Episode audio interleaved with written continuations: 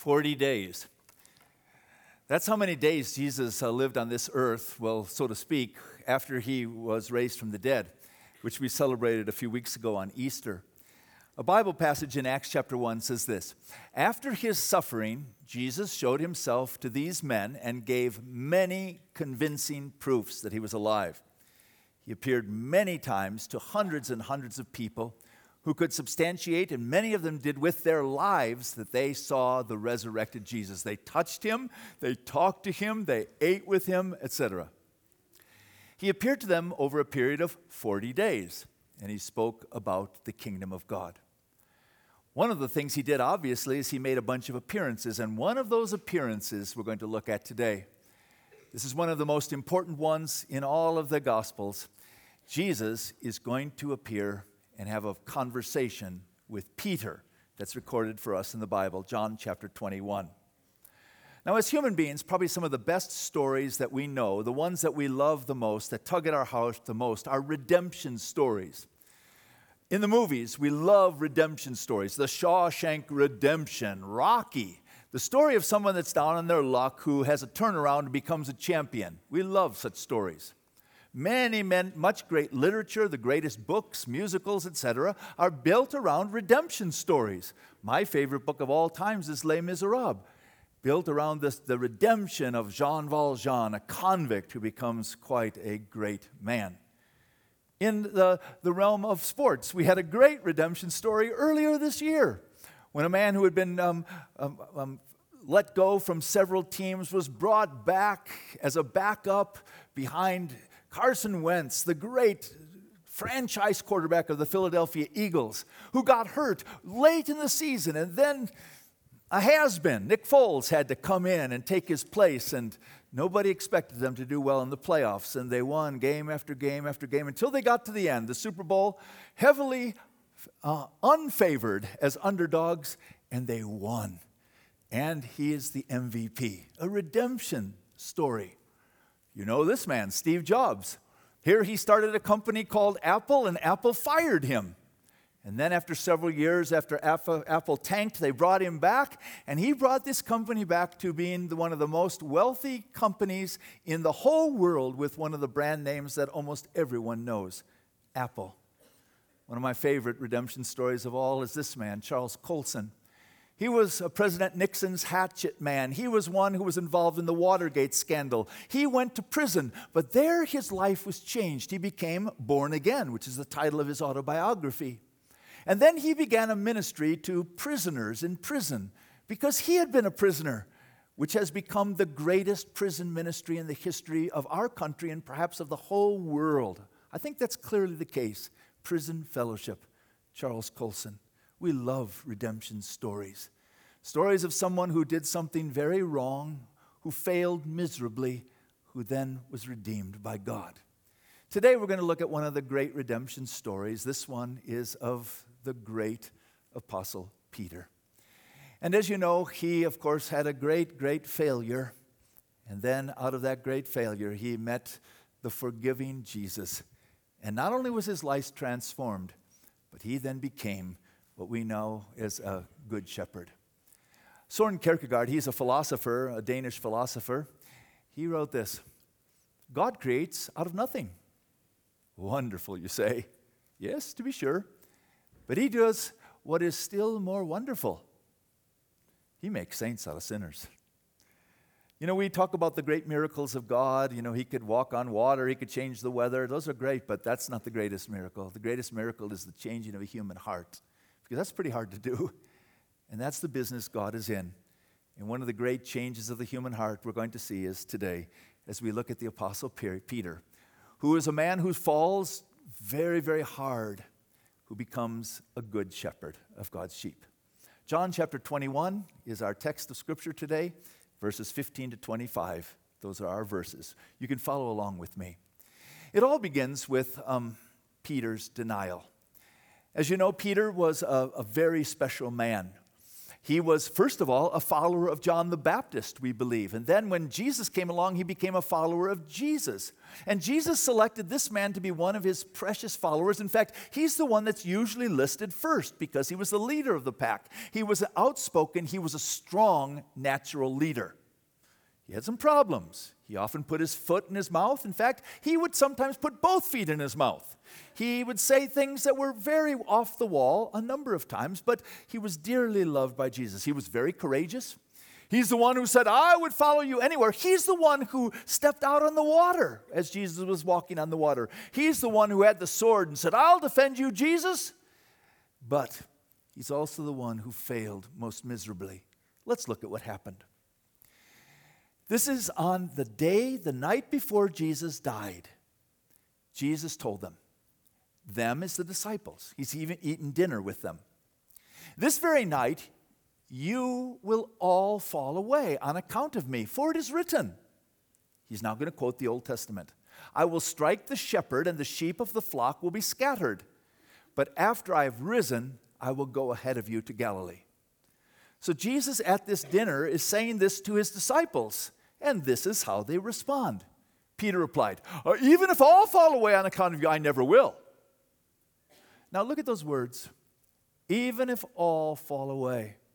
Remember, he's sitting around a table, probably, a very low table, and around him are all of these other people with whom he's lived for three years.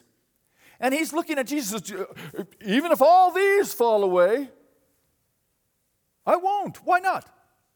I'm different. I'm cut out of a different uh, cloth. I mean, these guys are flaky, you know? Can you imagine what they were thinking? They're a bit flaky, but I'm not flaky, Jesus. I'm loyal. In fact, I, to, to fall away from you, Jesus, is not a part of my nature. I wouldn't do that. Here's what Jesus said Oh, Peter, Peter, this very night, before the rooster crows, you will disown me three times.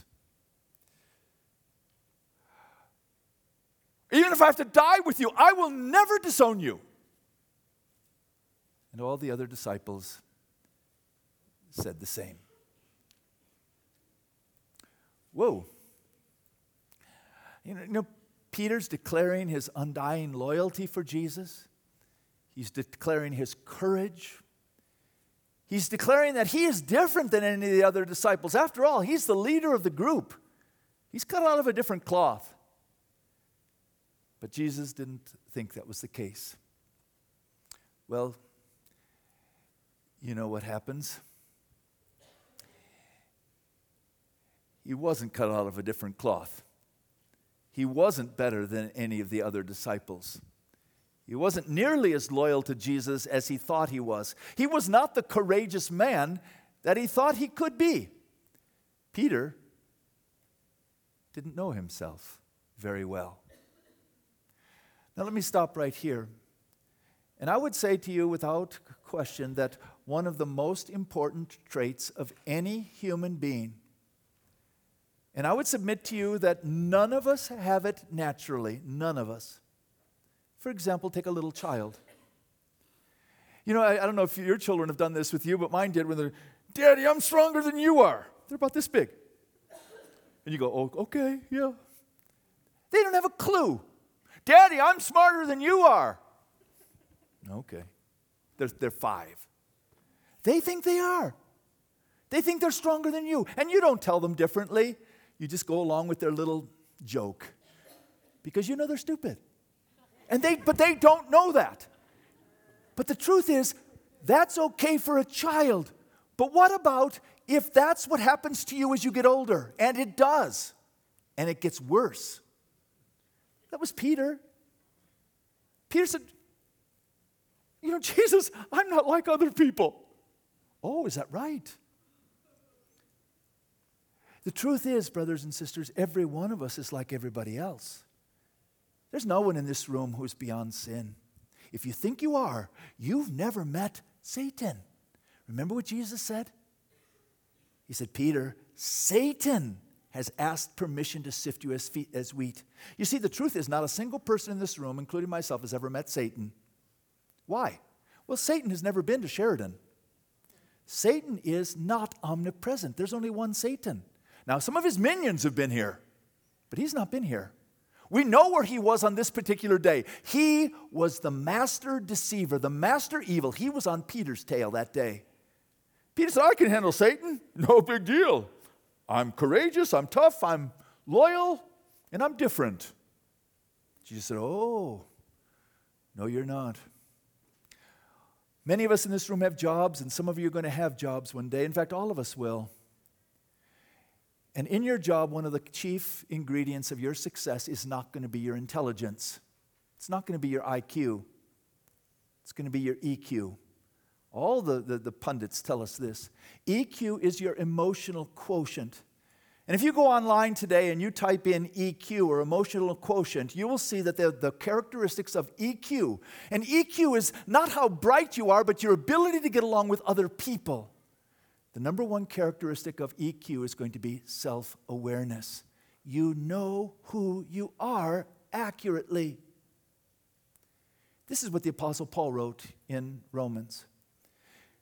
He said, I urge you not to think of yourself more highly than you ought to think, but to think with sober judgment, as God has given to each one a measure of faith.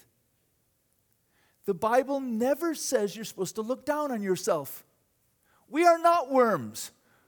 We're not worms. We're the apple of God's eye. We're incredibly valuable. The Bible doesn't say look down on yourself. The Bible says look at yourself accurately. Maybe I'm six foot six Michael Jordan one of the greatest basketball players that's ever played. And certainly Michael Jordan worked hard and he was great. But it is not by accident that he was six six. What if Michael Jordan was five feet six? You'd never know that name. Why? Well, what did he do to become six feet six? Nothing. He got born. You can bless his mother, maybe, but not him. You see, so many things of our strengths, so many things about us, we, we didn't develop them. They're gifts to us, they've been given to us. A person who looks at themselves rightly, you know that. And I would submit to you that one of the first and most important characteristics of any follower of Jesus is accurate self awareness. The first thing you know is that you're just like everybody else. You've heard that great line before the, the ground at the foot of the cross is level. There's not a single one of us who can say that you're better than anybody else. And none of us could say, oh, such and such is a sinner, but I would never do that. Oh, you wouldn't. What if your circumstances were different? What if the temptation was much greater? The truth is, we're all pretty much the same. And the person who has high self awareness knows who they are. But Peter didn't have that at this point. But he's about to get it. And how is he going to get self awareness? Through failure. That's usually how we get it. As Jesus was speaking, you know what happened. Peter then finds himself, he sneaks into the place where Jesus is being tried. And then Peter kind of slinks away and goes over to a fire and he's warming himself, trying to hide and watch what's going on. And somebody notices him and says, Hey, aren't you one of those followers of this Jesus guy? Oh, no, not me. Somebody else says, are, are, are, You sound like a Galilean. Aren't you from, aren't you a follower of that Jesus? Oh, no, no, no, not me. A third time. Aren't you a follower of Jesus? Oh, by God, I swear on a stack of Bibles. I don't know the man.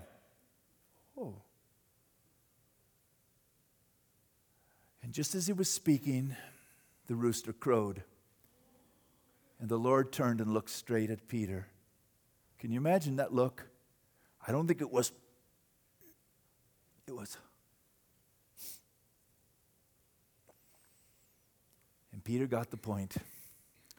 Then Peter remembered the word of the Lord Before the rooster crows today, you will disown me three times. And he went outside and he wept bitterly.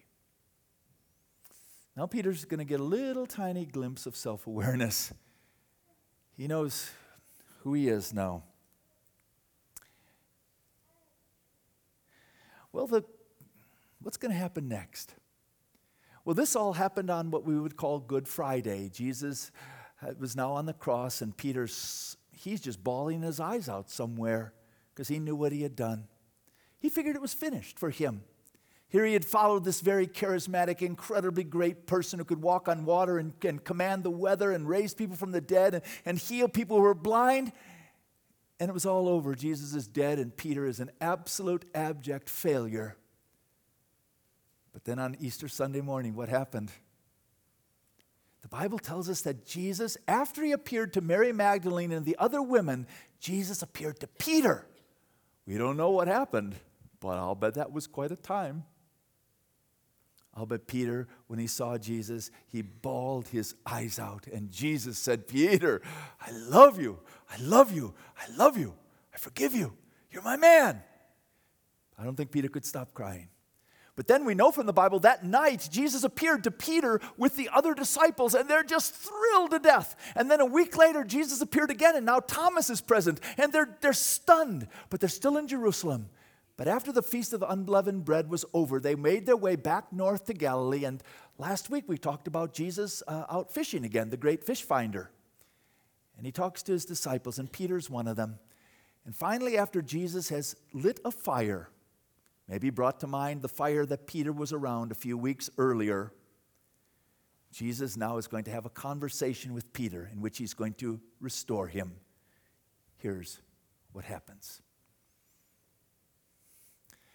When they had finished eating, it's the first heavenly fish fry, I guess, Jesus said to Simon Peter, Simon, son of John, do you truly love me more than these? Yes, Lord, he said, You know that I love you. Jesus said, Feed my lambs.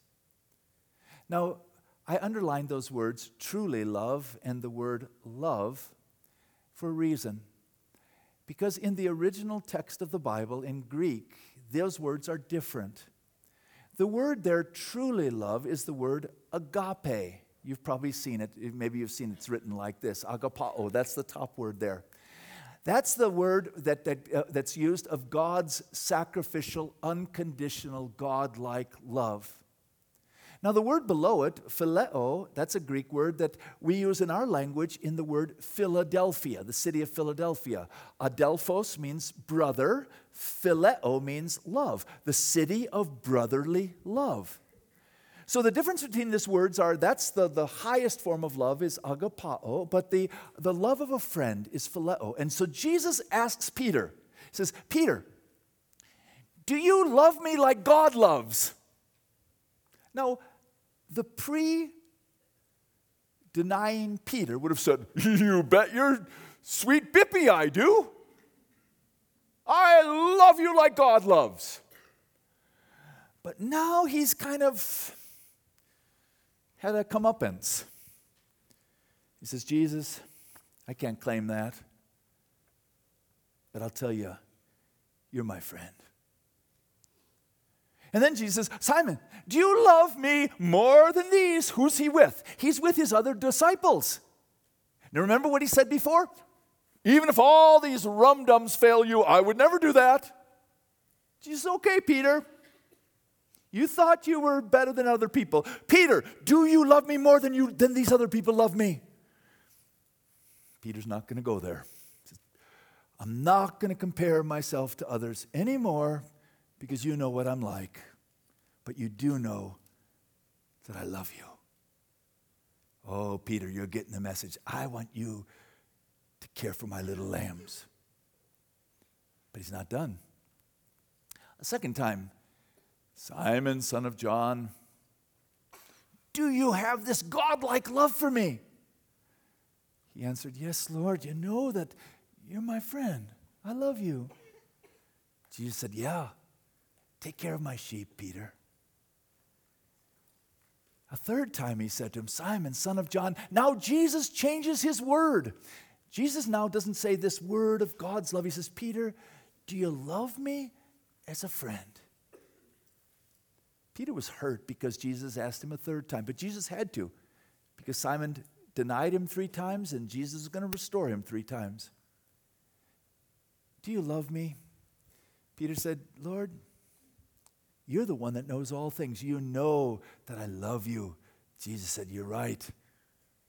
Feed my sheep. Oh, now Peter has gotten it.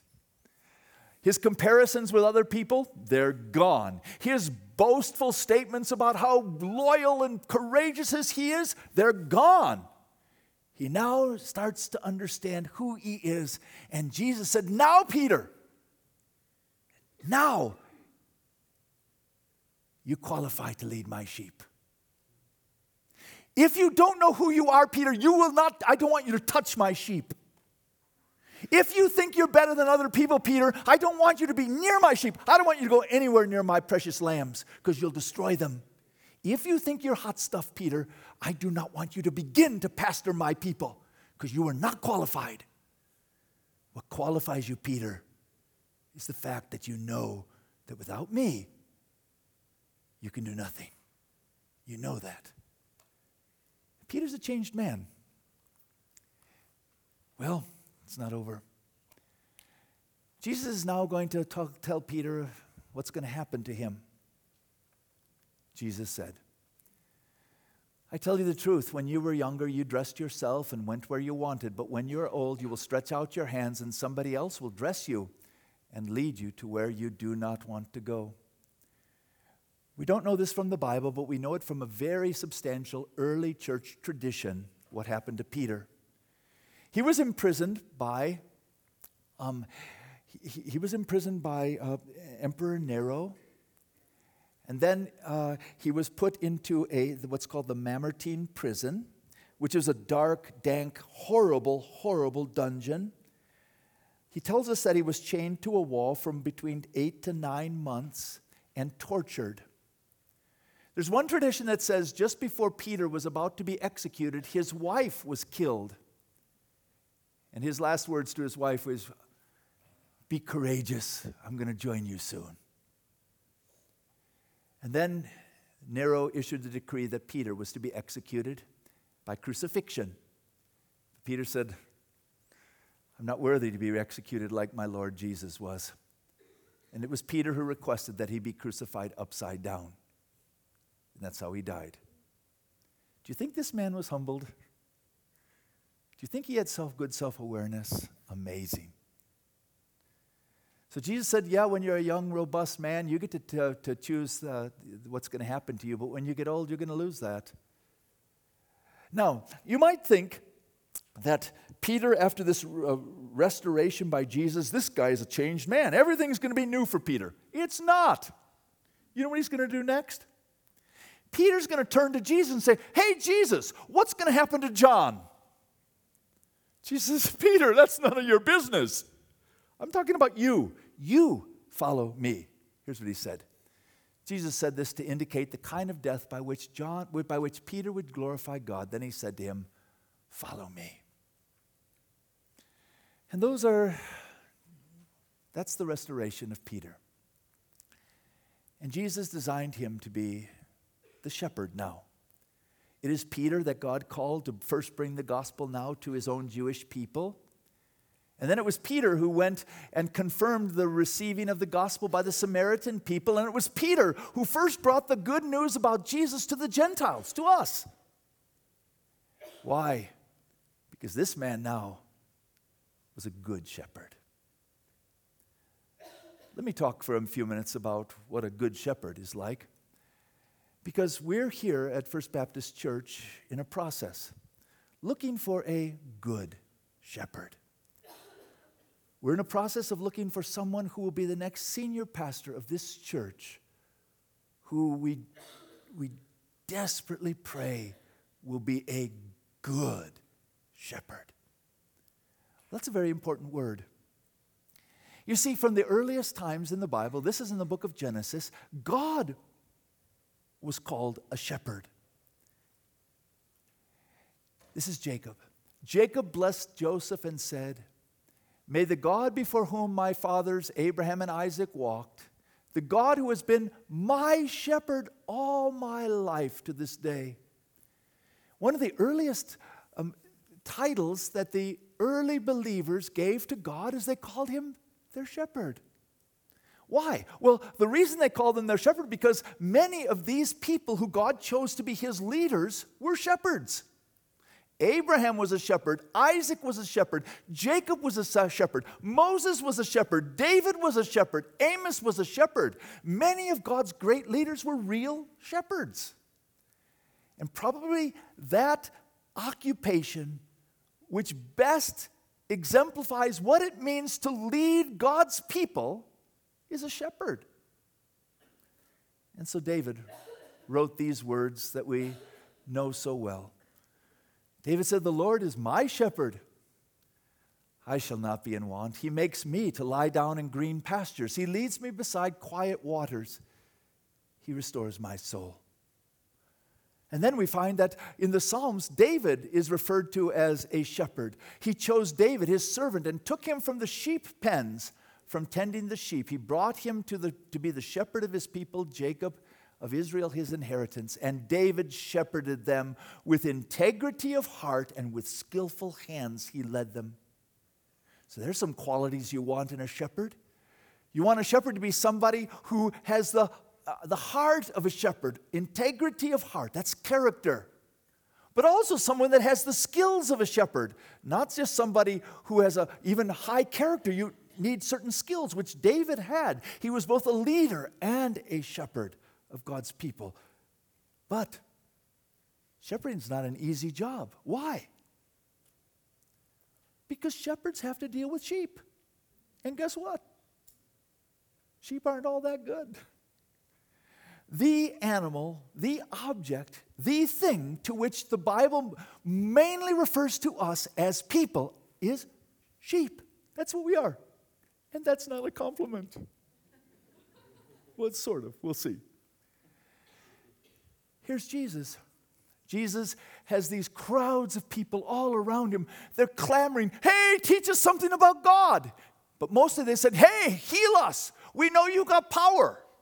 And Jesus looks at the crowds and he said, His heart went out to them because he's a good shepherd. Why? Because they're harassed and helpless, like sheep without a shepherd. Now, the quality of being sheep without a shepherd was something that was very, very common in that world. But God said, We are like sheep. Well, what does it mean to be a sheep? First of all, the first thing that we notice about the sheep is that they're precious. You see, in, in the world of the Bible, dogs were not man's best friend. Dogs were one of man's great enemies. They were like hyenas, they were not domesticated.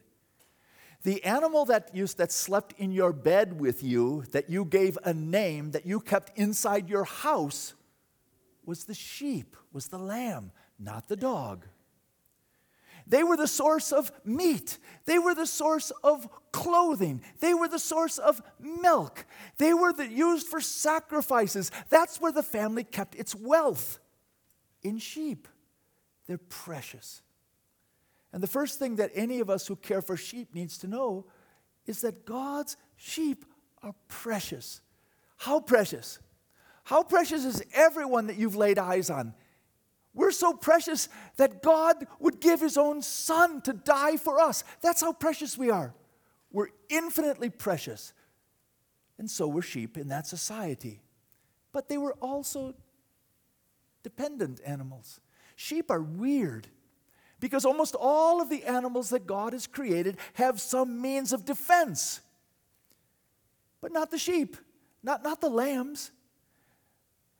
They've got double jeopardy. Not only are they defenseless, they taste good.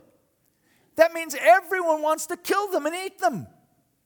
They can't fight back. They're not fast, but they're tasty. So are we. They're prone to wander and get lost.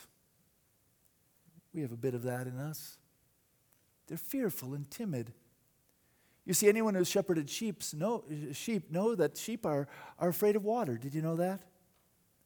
That's why it says in the shepherd's psalm that he makes us to lie beside quiet waters because sheep are afraid of water. They may be thirsty, but they won't drink fast running water. They need the shepherd to make a little pool of stationary water, then they can drink. They're very timid, very fearful, as we are. They're very easily stressed out. We know what that's like living in this society today. Many of us are oftentimes stressed out. We work hard, and the stress is more than we can take. That's common among sheep. They're also very prone to disease. Sheep are not one of the more robust animals that God ever made. They're very prone to all kinds of diseases, and a shepherd must take care of that. They're dirty animals. Their wool collects all kinds of burrs and insects and junk. And uh, they're, they're just, they're not clean animals. They tend to follow, just like the, the, the Pied Piper of Hamelin. They're not too smart, and they're naughty. And so God knows that sheep need shepherds.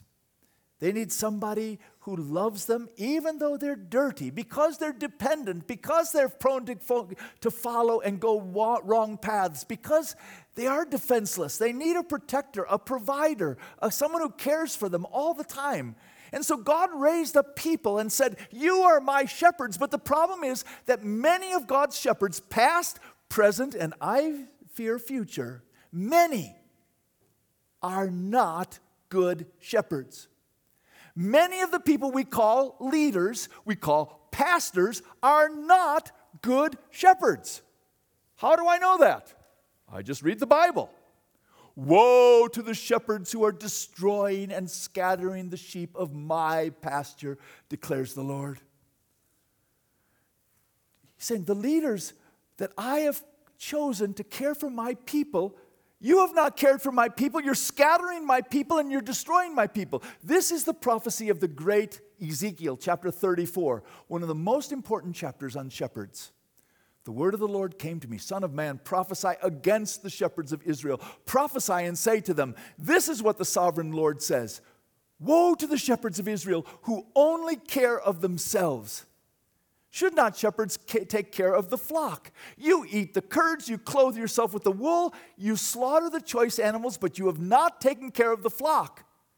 You have not strengthened the weak, or healed the sick, or bound up the injured. You have not brought back the strays, or searched for the lost. You have ruled them harshly and brutally. And so God says in this chapter, This is what I'm going to do I'm wiping you all out.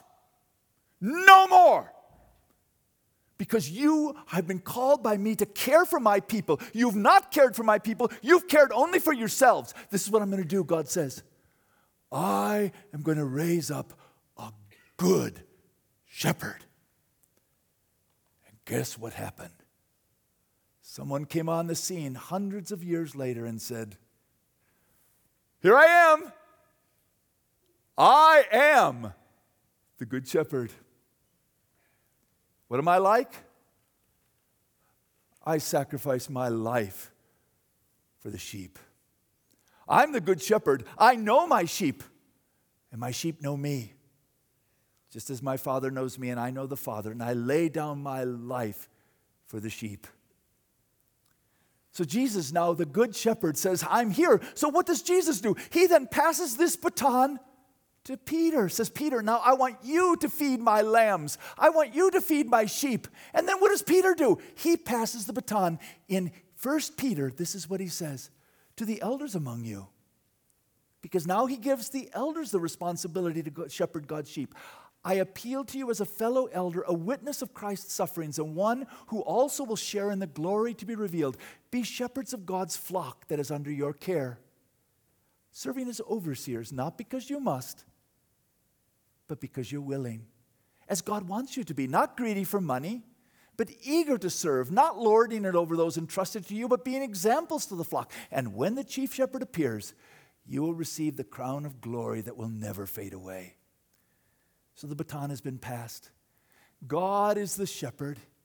And God raised up shepherds, but many of those shepherds were not good. And so God says, I'm going to bring to you the good shepherd. And the good shepherd comes, and now he passes the baton to Peter and says, Peter, I want you to feed my lambs. And then Peter passes the baton to us feed my sheep.